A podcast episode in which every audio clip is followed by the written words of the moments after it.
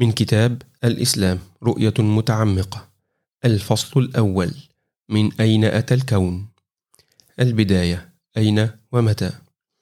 يوضح العلم كيفية تغير المادة من صورة إلى أخرى ولكنه لا يبين من أين نشأت المادة التي انفجرت في الانفجار العظيم وكيف أتت هناك تمكن العلم بنظرية الانفجار الكبير أن يصف بداية نشوء الكون ومع ذلك فإنه لم يكشف عن طبيعة الظروف التي أدت إلى حدوث مثل هذا الانفجار ولماذا حدث في هذا الوقت المحدد. يقول بروفيسور الفيزياء دكتور أندغاي ليندا عن الانفجار العظيم إن المشكلة الأولى والرئيسية في نفس الوقت هي حدوث الانفجار العظيم نفسه. ويتساءل المرء ماذا كان قبل الانفجار العظيم؟ وإذا لم يكن الزمان والمكان قد وجدا بعد فكيف يمكن أن يوجدا من لا شيء؟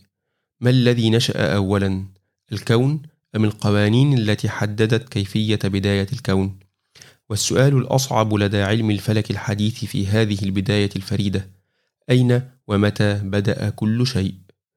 تناول أنتوني كيني من جامعة أكسفورد هذه المسألة فكتب يقول: إن مؤيدا لنظرية الانفجار الكبير على الأخص إذا كان ملحدا فإنه لا بد وأن يعتقد أن الكون أتى من لا شيء ومن قبل لا شيء ولكن هذا الافتراض لا يبدو منطقيا.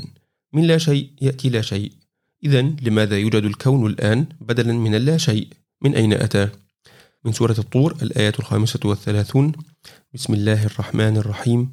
أم خلقوا من غير شيء أم هم الخالقون؟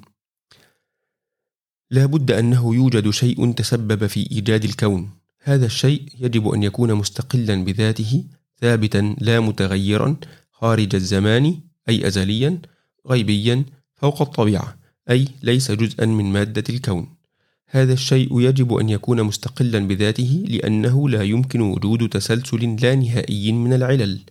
ولا بد أن يكون خارج الزمان أزليا وبالتالي لا يتغير لأن الزمن لم يأتي للوجود إلا عندما وجد الكون.